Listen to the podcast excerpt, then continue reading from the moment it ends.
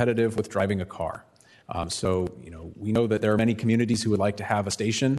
Uh, we can't do that to keep the train moving um, along the tracks. So we want to make sure that we're providing an efficient service that people will want to take um, and choose to opt out of the car for making that journey. We also want to note that this proposal has the 100% support of the Riverside County Transportation Commission, uh, which is represented uh, here by uh, uh Commissioner Harnik, is also Supervisor Perez, uh, representing District 4 from the county. Uh, every city in Riverside County is on this commission, and there is unanimous support for this project. I have to tell you that doesn't happen very often when we bring a project of this magnitude. There's um, sometimes some controversy or some people asking questions. This is one that the region is entirely behind. So, what does it look like? Here's a map.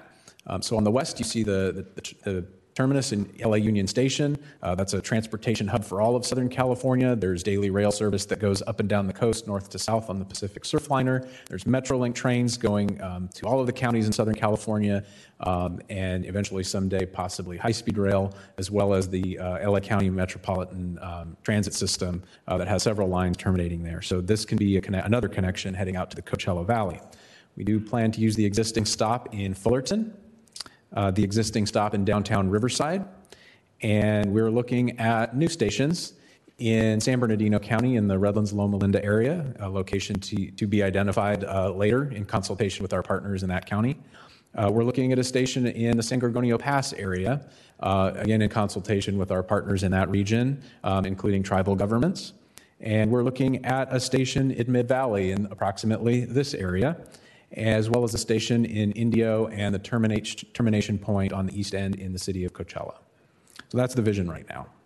And I do want to note as we're looking at this map, you'll see it kind of takes a turn north of Riverside in the city of Colton. We'll be operating on two different freight railroad tracks. Uh, west of Colton will be on the BNSF line, and east of Colton will be on the Union Pacific, which comes through this area. It's important to note that the entirety of this service will be on freight railroad tracks that are not owned by the public, and that is something that will have to be addressed in the future. So, get to this point, we've done a lot of public outreach. Um, to get to the environmental document that the Commission certified in July, uh, we had to do public outreach, receive comments. Um, I'm happy to report um, that throughout that process, we received over 500 comments from the public, and over 80% of them were uh, supportive of the project. The other 20% were mostly raising questions about the impacts on freight traffic. Would this be bringing more freight traffic through the region. As you know, um, that, that, that can be an issue in many communities. Um, but there's overwhelming public support for this project based on what we've seen so far. Um, we've held multiple briefings um, with stakeholders such as the city, um, tribal governments, um, other community groups, uh, both virtual, and uh, we continue to, to do that outreach by this presentation here today. And should we take the next steps, as I'll describe uh, in a moment, we will be doing more outreach and there'll be more opportunities for, the, for your constituents to engage. So, where are we now? Actually, this, this, this doesn't tell the whole story. The, ver- the vision for this project started in 1991, and we just didn't have a slide big enough to put all of everything that's happened on here. But it really got momentum back in 2016 when we received a grant from Senator Feinstein, or through her office, uh, and the Federal Railroad Administration to begin the uh, environmental document we just completed, um, which was the uh, Tier 1, uh, very conceptual level environmental document. And what we're trying to do now is get the funding for Tier 2 uh, which is this is going to be the more specific study that looks at things like stations. It'll look at the impacts uh, on the communities of adding the third track. We will need to add another track. To, there's two tracks out there on Union Pacific's line. In order to run this service, we'll need to add a third track east of Colton. That is a lot of miles of track. Um, and so we do need to take uh, a look at what this means um, from an environmental, traffic, um, all sorts of different angles uh, to make sure that uh, that we're we're doing the right thing. So that process uh, hopefully will will begin soon, and then once we finish that environmental document, we'll be able to begin designing the project uh, and then constructing it and then running service. So we still need more money uh, to get that second phase of that environmental document complete. We've put together about $40 million of the 60 million that we need. That is a lot of money for an environmental document. But again, this is a 144 mile route. So it is an extensive process. Um, we believe we need 60 million. We have put in a grant to the federal government for 20 million dollars. We're hoping to hear in the next few months whether we got that 20 million dollars from the U.S. Department of Transportation. I want to thank the city for providing a letter of support to the U.S. Department of Transportation for that grant, um, as you have on all of our other previous efforts. Um, there is a lot of money in the Bipartisan Infrastructure Act that Congress passed and the President signed last year for rail, uh, and we're hopeful to be receiving some of that money for this project. And also pleased to report that our entire congressional de- delegation from Riverside County, both sides of the aisle, both chambers, full support of the project. Uh, at RCTC, uh, there is a special ad hoc committee uh, of commissioners in support of this project from both from all parts of the county. Um, there was a delegation that went to Washington D.C. in September to rally support for the project. The California Transportation Secretary has been down to uh, Riverside to meet with us about this project. Um, Commissioner Harnik participated in a meeting with the CEO of Amtrak, who came to Los Angeles and wanted to speak specifically about this potential rail service. Um, so we had a, an audience with the CEO of Amtrak to talk about that in August. And um, former mayor of LA, Antonio Villaraigosa, has been appointed as the governor's infrastructure advisor, and he has had multiple meetings with us, including a visit out here to the Coachella Valley, um, where we discussed uh, the potential for this project to meet the governor's agenda. Uh, I also want to note that, uh, especially recently, um, there has been a lot of uh, media attention on this project. We've had uh, media coverage from uh, very local publications such as the CV Reporter, all the way to National Public Radio, uh, and everything in between, wanting to talk about the potential for this rail service to come to the Coachella Valley. And we hope to continue that interest and, and are very grateful for those who have covered it. So um, as we go forward, you can stay in touch. Your constituents can stay involved. Um, there is a special project webpage here, rctc.org/cvr. Uh, our other con- uh, contact information is on the screen. There is a way to sign up on the website for people to put their email address in. They can get email alerts about what's happening as we go forward uh, and stay in the loop. Uh, we welcome everybody's input along the along the ride. So. Uh, thank you for allowing me to present this to you and to your community. I'm happy to take questions. And before questions, let, let me just see if our representative to RCTC has anything to add. Well, after Mr. Hake speaks, it's always hard to add anything because he's always so thorough. So thank you for that. Uh, it's exciting, and you know, our community has been great every time we've asked for support. Uh, the community has shown support through letters, through emails, and we need to continue do that, to do this. We can't slow down now. We really have to, to continue uh, emphasizing how important this is. And I think one of the things that uh, Aaron said at the beginning is we are the largest area geographically and population that population wise that does in the United States that does not have daily commuter rail and it's time we had it. So thank you for everybody's support thus far, and I know we'll be asking for more support as we go forward. Great. Yes, Councilmember Nestande. Well, this is very exciting, and thank you, Councilmember Harnik. I know you, you talk about it on a regular basis to keep us informed, and looking forward to it. Uh, you mentioned needing a, a third uh, track, and why is that, and what's the biggest challenge in order to make that a reality? Excellent question.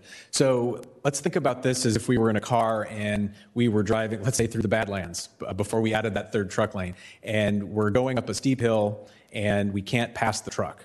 And so if we transfer that analogy to the rails, the issue is, is that if we have a speedy, more speedy passenger train that we need to make a, a three hour and 15 minute you know, time from end to end, and we're behind a Union Pacific train that's pulling freight up the pass or going down the pass, it makes it very difficult. And so, in order, so that's basically the answer: is in order for the efficient movement of the passenger train, um, we would need to do that. The other issue is, as um, uh, we're all probably well aware, there's more and more freight coming through those ports of LA and Long Beach and headed out this way, and so the freight freight tracks are very congested.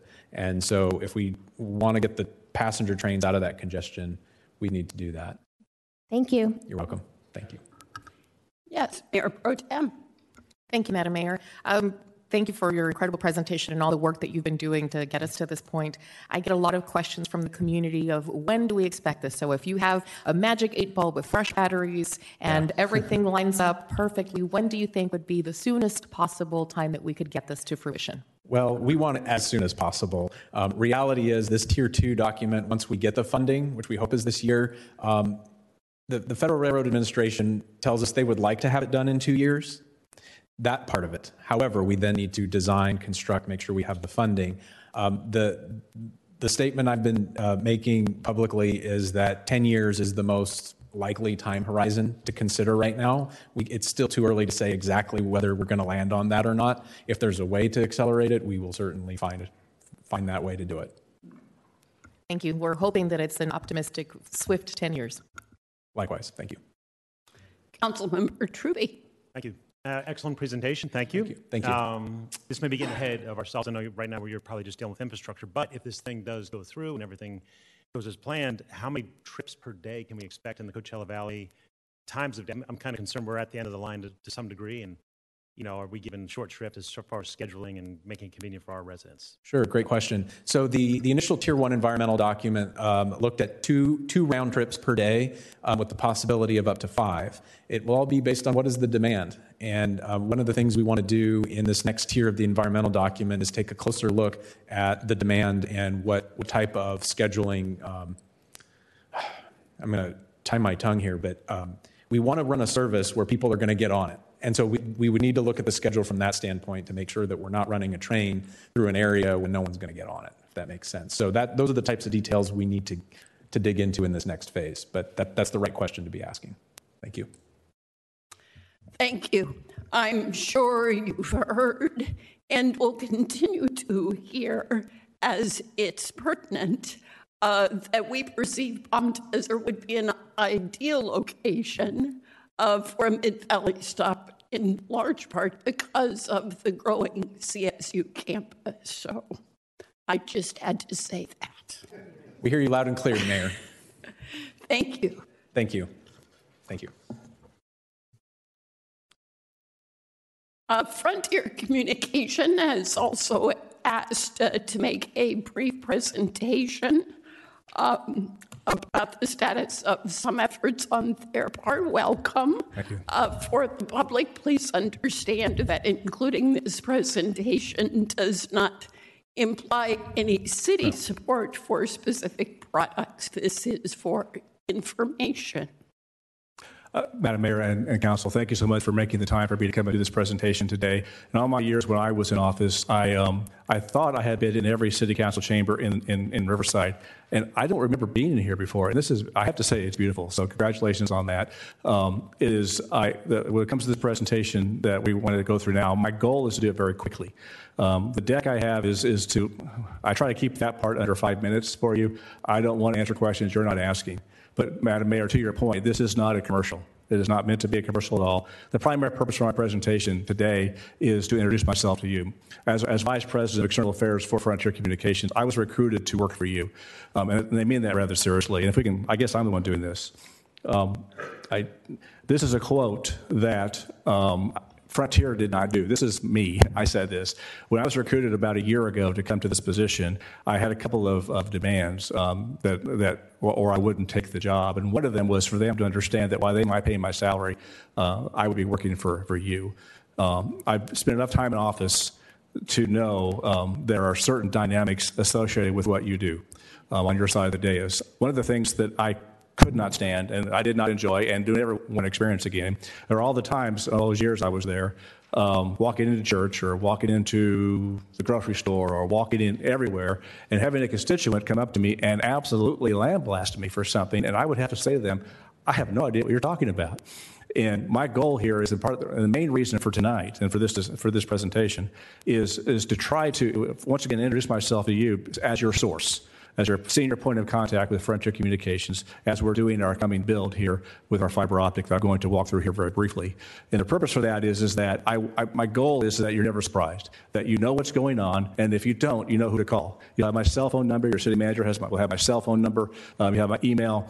Prefer you don't put my cell phone number on your website if you if I prefer that if possible. Uh, my, my role is interact directly with you guys, and for the purpose of that, so that when something does come up, because things do, um, constituent is going to ask you about something. You know who to come to. You're not going to get the runaround when it comes to that. So that's the purpose for this. And this is why I, I say this um, and why I came back to Frontier. And that was simply said that in the middle of this build that they're doing, which is gargantuan, is nationwide, to bring fiber optic um, to, to the nation, um, they realized that if they're going to do something bigger than they've ever done before, they had better do a better job at that than they've ever done before. And that's part of what I am here to do and help with that going forward. I'm just going to handle the first three there. And basically, what those are is on the first part of that is what we're bringing here is 100% fiber. Um, this is not fiber that is going to start from a wire center and stop someplace outside the wire center and be copper the rest of the way. Problem with copper is copper tends to um, not get along well with wet. Yeah, When it gets wet, it stops working and, and service is not as reliable. This is, this is 100% fiber optic cabling all the way to the side of the, of the customer's house. Second thing there is that um, where in the past with the copper, um, and you know, on our, including our networks as well, is that the more folks who got on that, if, uh, the, the slower it went. I read a study that said the average number of devices that are in a home is about 23. And I kind of laughed at that.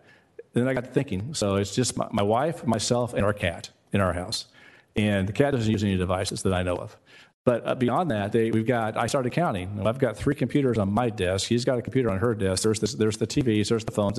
Next thing, I was up to about 13 or 15 devices with just the two of us in our house. If I was on copper, the more of those things that were being used at the same time, the slower it would go. So what we're trying to bring to your community is, is more, more um, reliable service that does not bog down uh, and speeds that are pretty gargantuan. Um, the third thing there is high speed. Oh, did I do that? Thanks. I appreciate. I'm glad it wasn't me. Um, the, the, the, third thing here is the high-speed internet frontier is bringing is up to two gigs of speed.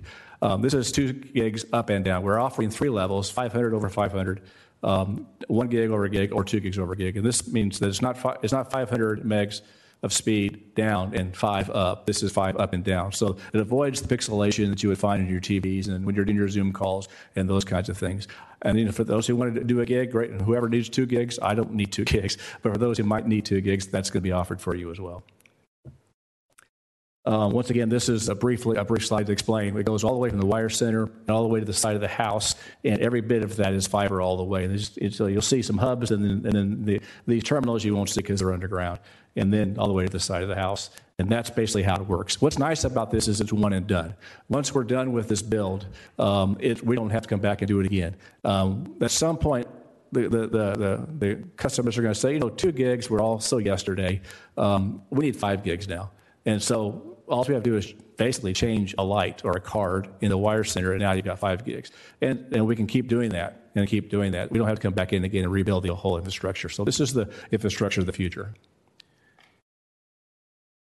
What we try to do is be very communicative um, with your constituents because there is a build, and in some of those cases, there are holes that are going to be and, and things. And so we want to communicate with folks um, in such a way that they know it's coming. So they're not walking out in the morning with their coffee to pick up their paper and there's this construction in front of them. And they didn't know what, what it was about.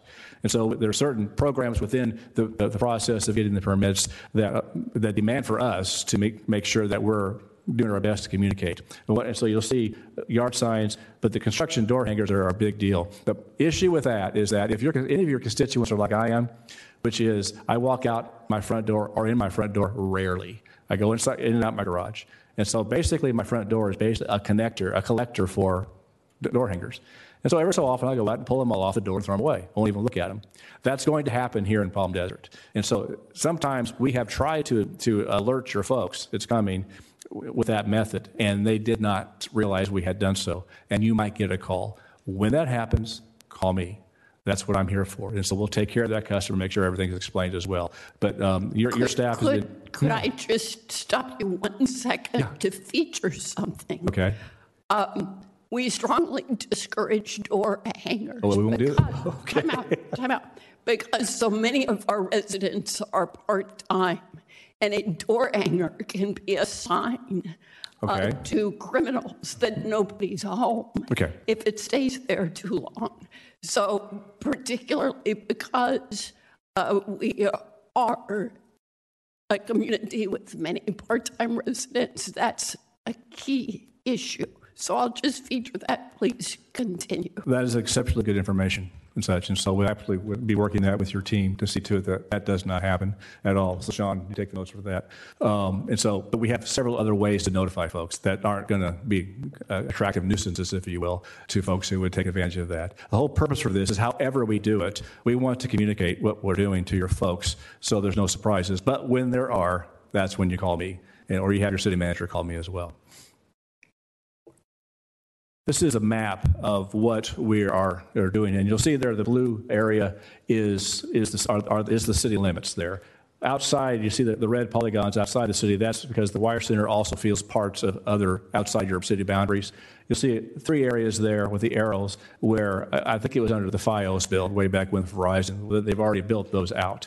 Um, There are about 22,000 what we call CLs, uh, cu- customer locations, within this build. Um, We're doing about 6 point something, what's it say, 6.2 thousand um, within that we're working with your staff on. The rest of the stuff within your city is HOAs. I've lost count of how many HOAs you have in this city and such. We have reached out to, I think, 60 plus so far. We're continuing to do so to work with them to, um, to get their get permission and work with them to, to build within within their um, their areas of, of, of responsibility. So that's but this basically represents, and we can talk about this if you have any questions later. This represents the build itself. It's, it's rather big.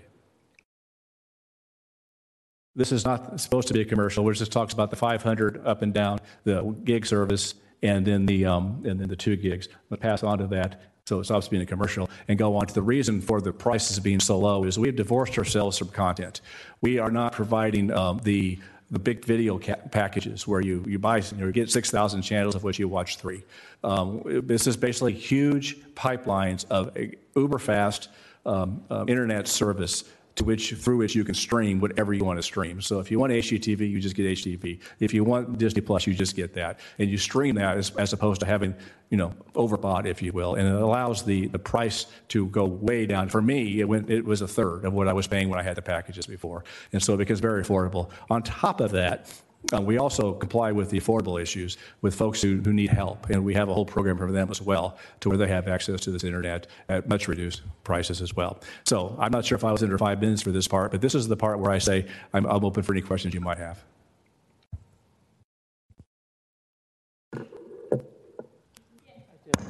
I'm going to say I can't be that thorough. Uh, Councilmember Harnik. Thank you, and I crossed off the door hangers comment I was going to make. Um, I- And when you talk about that, 'cause I, I participate in the SoCal Transformation Program, which is, uh, deals with all of this, and ACP, the Affordable Connectivity Program. Is that what you were just Mm-hmm. Yes. talking about? Yes. So will you be uh, a participant in assisting our community members in being able to sign up? Can- Absolutely. Okay. And, and let me stop you right there if I could. If you have a constituent that's having trouble with that, that now has risen to your level of information, now you call me and I'll see to their, they're helped. Well, I think it's a, it's going to be a community-wide. I had that actually on my council member comments to talk about the Affordable Connectivity Program because I wanted to make sure that we were working on that. It's good to know that uh, we can consider you a partner Yes. in, in getting our community members signed up for that. Uh, And the other thing, are you, have you uh, connected with the Coachella Valley Association of Governments? No. I mean, other than me, and I, and I, and I can interact with them, but we're not officially members, now. Well, I wouldn't expect you to be a member, but I'm just, I'm asking that because they have, through their CV Sync, which is the synchronization of all the signals throughout the valley, at the same time they ran conduit for fiber. So I would um, not like the idea of us double doing or dig, digging twice. So I would think that CVAG would be uh, a logical connection for you.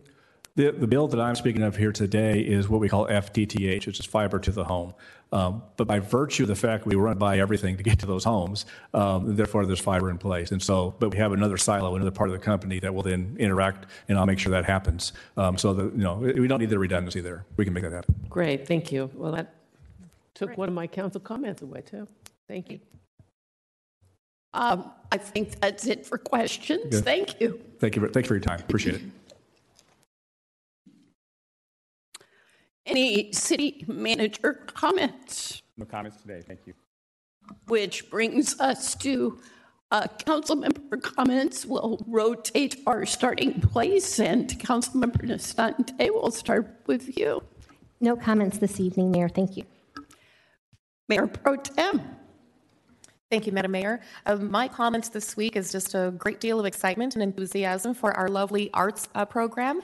Uh, we have some wonderful additions that are coming, and uh, in particular, the ability for our residents and guests to be able to learn about all of the public art we have on 111, and forthcoming, the public art that we have um, in the park. So, this is an ongoing project that um, has been in the thought process that is now coming to fruition. And so, with the access of a QR code, residents will be able to pull up information about the artist and what inspired them. So, not only will we get to take in visually, but understand what makes the art such a great part of our city. So, I'm excited to be able to provide more info as that comes along, but it just means our city's getting more beautiful and the art is more accessible.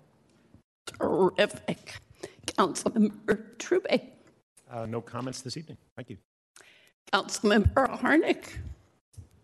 Thank you. Um, I just have a, a couple because I've exhausted them with other questions and comments earlier, but uh, it is National Staying Healthy Month. Just thought I'd remind everybody of that. And I am uh, serving on the State Policy Committee for Cal Cities for Transportation, Communication, and Public Work. So we've heard a couple things that fall under that umbrella, and uh, I will be keeping our, our community updated to the progress of those issues and how that looks in Sacramento with policies that we should perhaps have a say on. Thank you. And just one item from me, of course, Monday coming up is the observance of Martin Luther King Jr. holiday.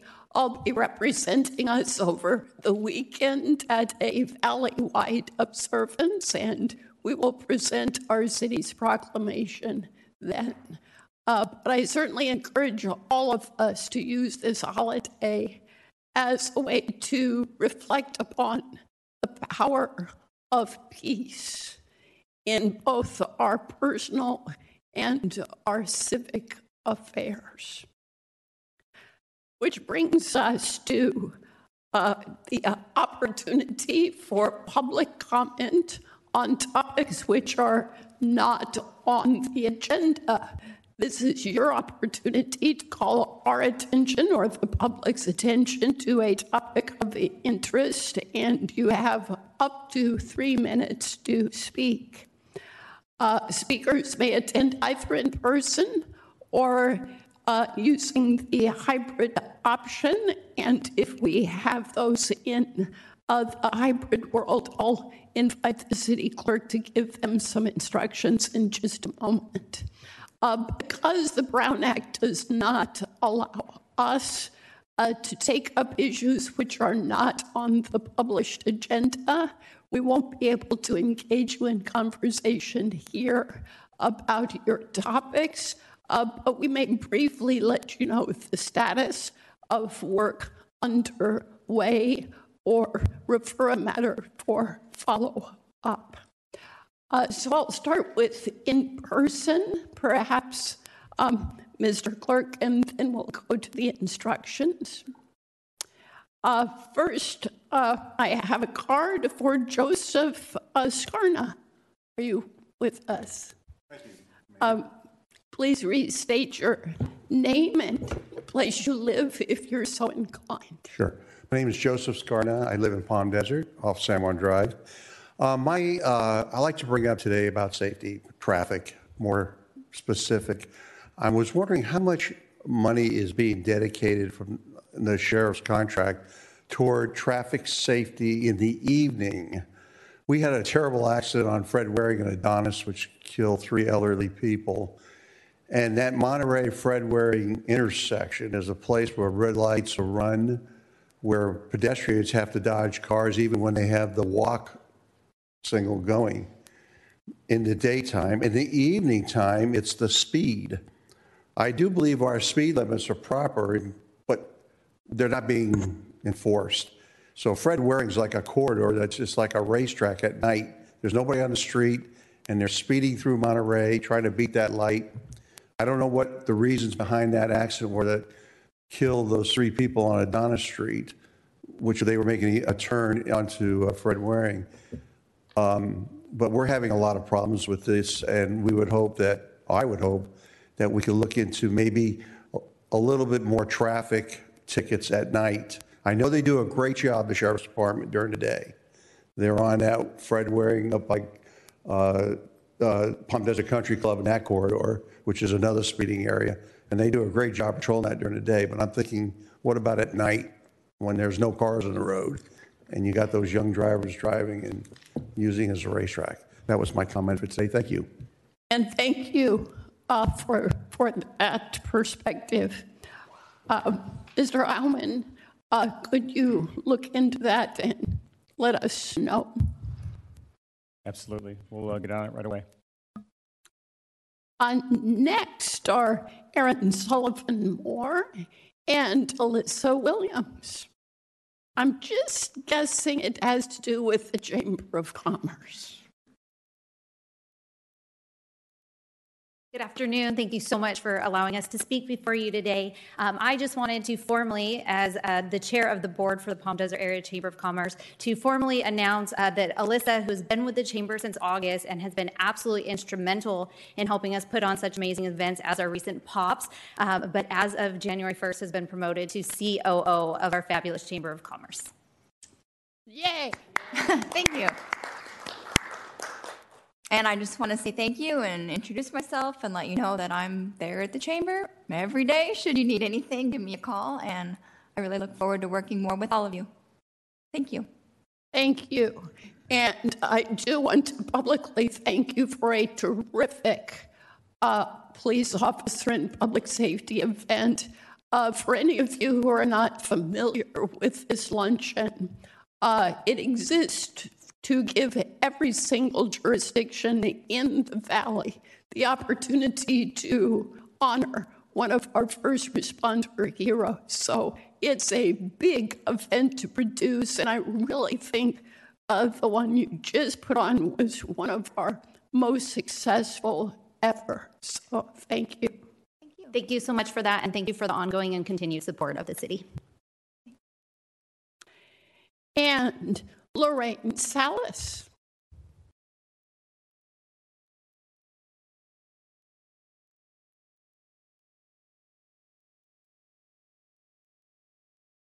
Uh, please restate your name. Yes, my name is Lorraine Salas. Welcome. Thank you. Yes, I re- I've resided in the city of Palm Desert for over 10 years. And I just want to say thank you, Mayor Kelly, for mentioning Martin Luther King Day. I think it's a very important day. It's been uh, lessons all this week for uh, in the classroom, me being a teacher. So um, I was w- wondering, I was actually wondering what uh, events in the city were being held in honor of Dr. Martin Luther King. So, but what, what I came today to speak about, hopefully it's not, um, hopefully it's something I could speak on, or it's not on the agenda, is, is uh, rent control in the city. So hopefully I could speak on that, or that's what I'm here today to, to speak about. Because uh, Martin Luther King also not only fought for uh, racial justice, but economic justice. And I like to say one of his famous quotes, which was, This country has socialism for the rich and rugged individualism for the poor. And why I'm saying that is because when I first moved to the city, I started living in a studio that was $600. Today, that same, that same studio is over $1,000. And since that time, the California state hourly wage has only increased $5 an hour. So I would like to say I, I believe not only myself, but others out there are on edge with the, the high amount of uh, cost of food and living. So I think it would be in the best interest of the city and its residents to consider rent control. And um, I'm hoping to come back in the future to speak uh, during public comment, um, me and hopefully more residents, um, to speak about this important issue of the, the, the rising costs of, of rent in the city. Uh, we also have right now, uh, uh, my landlord was just saying that for a two bedroom, two bath, the, the, the payment should be 2200 a month. So I want everyone to think about what you pay in with your mortgage and $2,200 for, um, I think it's way less than a thousand square feet. So, yeah, thank you again for this opportunity and happy Martin Luther King Day. Thank you. Uh, just so you know, the last item on the agenda today is a report from staff about the rent control landscape, how much of that is occupied by the state, and how that impacts the prerogatives of local jurisdictions. That was requested by the council. Uh, so if you're unable to state for that, that is part, the staff's report is part of the published agenda on the website. And to answer the question about MLK Jr. events, uh, because he taught us about strength in community, it is our choice to uh, strongly support valley wide uh, celebrations of this holiday. and the planning committee has decided to move from city to city each year. Uh, so this year, uh, the celebrations and observances will happen in Indio, and I will be present to represent us. Uh, anyone else present who did not complete a card who wished to speak? Mr. Clerk? I'll uh, provide the uh, remarks for those who are on Zoom. Uh, for those on Zoom, if you want to participate in public comment, please click the raise hand button on your computer or smartphone. If you are joining the meeting by calling in on your phone, please dial star nine to raise your hand. And when called upon, press star six to unmute yourself. Please keep your comments to no more than three minutes and begin by stating your full name for the record. And I do not see anyone uh, raising their hand on Zoom, Madam Mayor. Thank you. Uh, thank you all for your presence and participation. Uh, which brings us to the consent calendar. Do any council members wish to remove items from consent? No wish to, no wishes to remove, but I do choose to move forward or motion to move forward the balance of the consent calendar. Thank you. Do we have a second? I will second the motion. Thank you. Uh, are we using the automated system tonight? Not not quite yet, Madam Mayor. Okay. Then please take the vote. Councilmember Harnik. Yes. Councilmember Nestande. Yes. Mayor Pro Tem Quintanilla. Aye. Councilmember Trubee. Yes. Mayor Kelly. Yes. Motion passes five to zero. Uh, so we have no consent items held over. Uh, our single item under the action calendar is a receive and file informational report as I just described.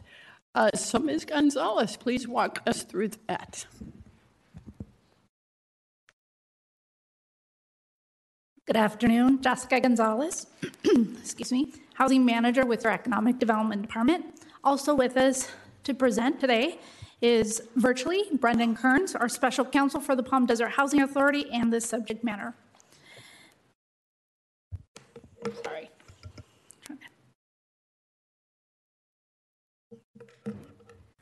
The goal of today's presentation is to provide a broad overview of state law regulating market rate housing rent increases for residential rental properties.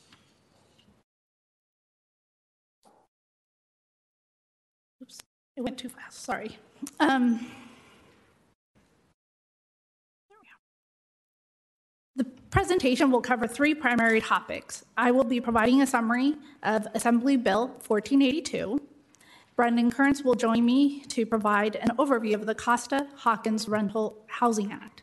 And then you'll hear from me again on the local programs. To start, AB 1482, also known as the Tenant Protection Act of 2019. This legislation established two primary items of protections for residents, renters across the state. The first one was capping annual rent increases. This capped where owners could not raise rents more than twice over a course of any 12 month period. The second part was protection that it imposed was a just cause requirement. This required um, that they would not be able, an owner would not be able to evict tenants who occupied a property for 12 months or more. Just cause requirements would be ones you would expect, such as where the owner would demonstrate a non payment of rent from the resident, subletting, or breach of contract from the lease terms that was not cured. These provisions are to remain in effect only until January 1, 2030, though it is possible that these provisions or this state uh, legislation could be extended, its term could be extended by the legislature, legislators during the period prior to the term, termination of this legislation time, as they have done in the recent housing laws. AB 1482 not only capped the number of times that rent increases could be imposed, but it also limits the amount of rent increases. Over the period of a 12 month, months, the rental rate cannot be increased more than 5% plus the percent change in cost of living, or 10%, whichever is greater. The provision does not provide what some may refer to as vacancy control, which means when the tenant vacates, the landlord or the owner can impose a change in the rent price to whatever rate they choose. AB 1482 does have exceptions. The exceptions do not apply to certain housing categories, such as deed restricted properties. For instance, the Palm Desert Housing Authority properties that provide a deed that are restricted to affordable housing. Another type would be college dormitories and housing um, that was issued a certificate of occupancy within the previous 15 years. Now I'll ask Mr. Kearns to join me in providing the Costa Hawkins Rental Housing Act overview. Uh, thank you, Jessica. I just want to confirm, can everyone hear me okay? Yes. Yes, okay, great. Um, Mayor, Council, uh, members of the public, it's great to be with you today. Um, and um, yeah, just to kind of set a little more context here, we do have this fairly recent state law that Jessica just explained um, that's providing the statewide baseline. What I'm going to talk about right for, for matters like rental increases and so forth. What I'm going to talk about is a law from a few um, decades earlier that's looking now at certain constraints on local rent control efforts right so what the state's doing here is its its actions are not in effect creating any rent control they are putting certain limits on what cities might potentially do, right? How do they do that? Um, they exempt certain types of properties um, from any local rent control ordinance.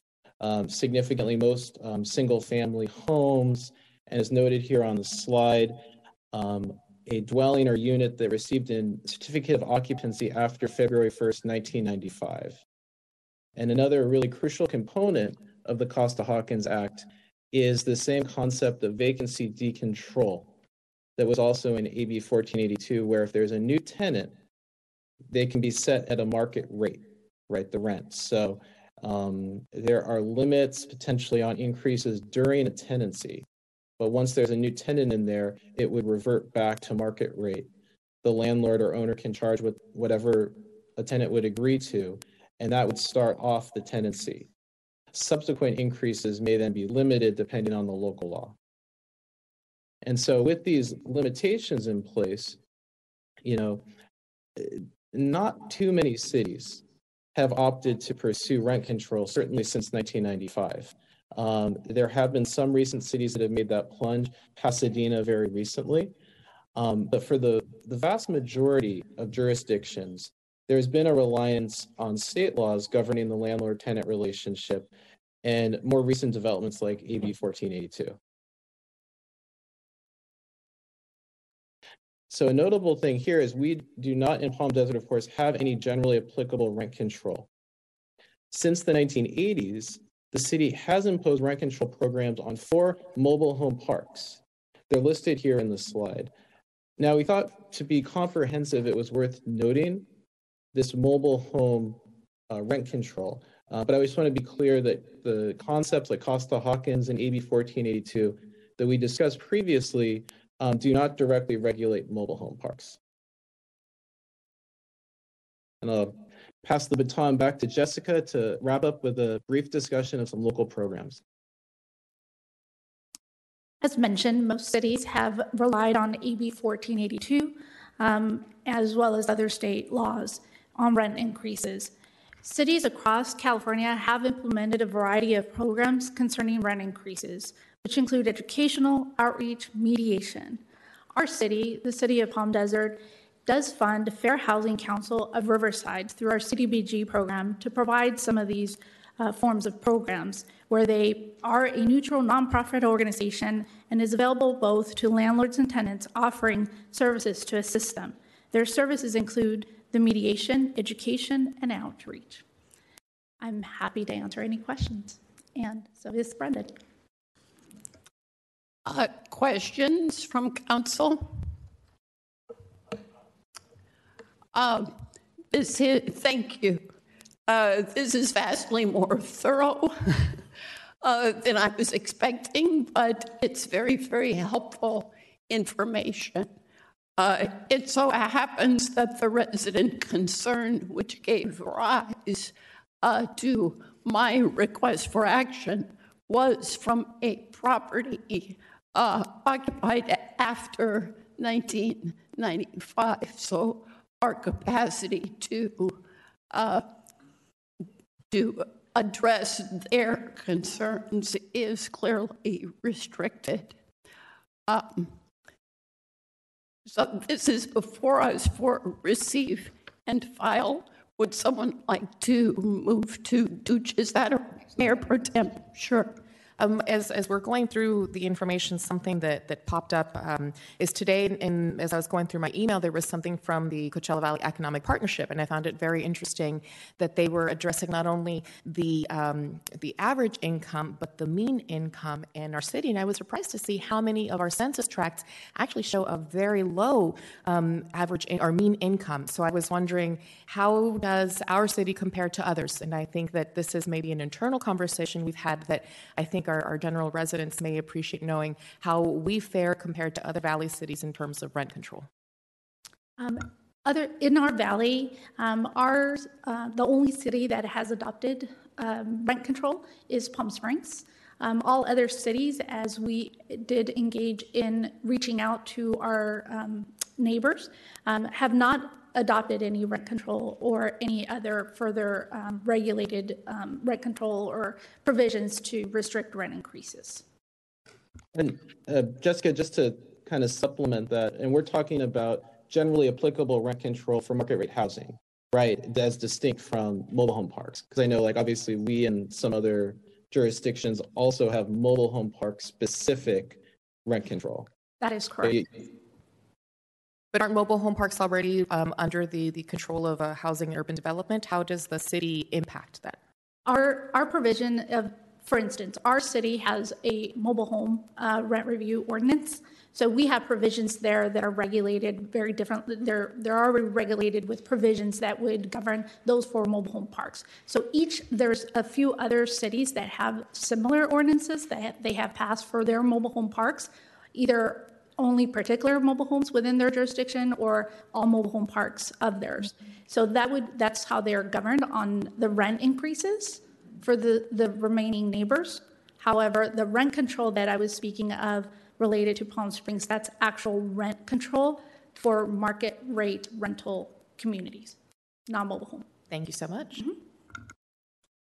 Would someone like to move to receive and file? Uh, We'll make a motion to receive and file.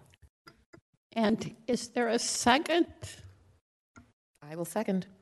Please take the vote. Councilmember Trubee. Uh, Yes. Councilmember Harnik. Yes. Councilmember Nestande. Yes. Mayor Pro Tem Quintanilla. Aye. Mayor Kelly. Yes. Motion passes five to zero. Um, And if I am not mistaken, that brings us to the conclusion of our agenda for this evening, there being no public hearings. Uh, So we are adjourned.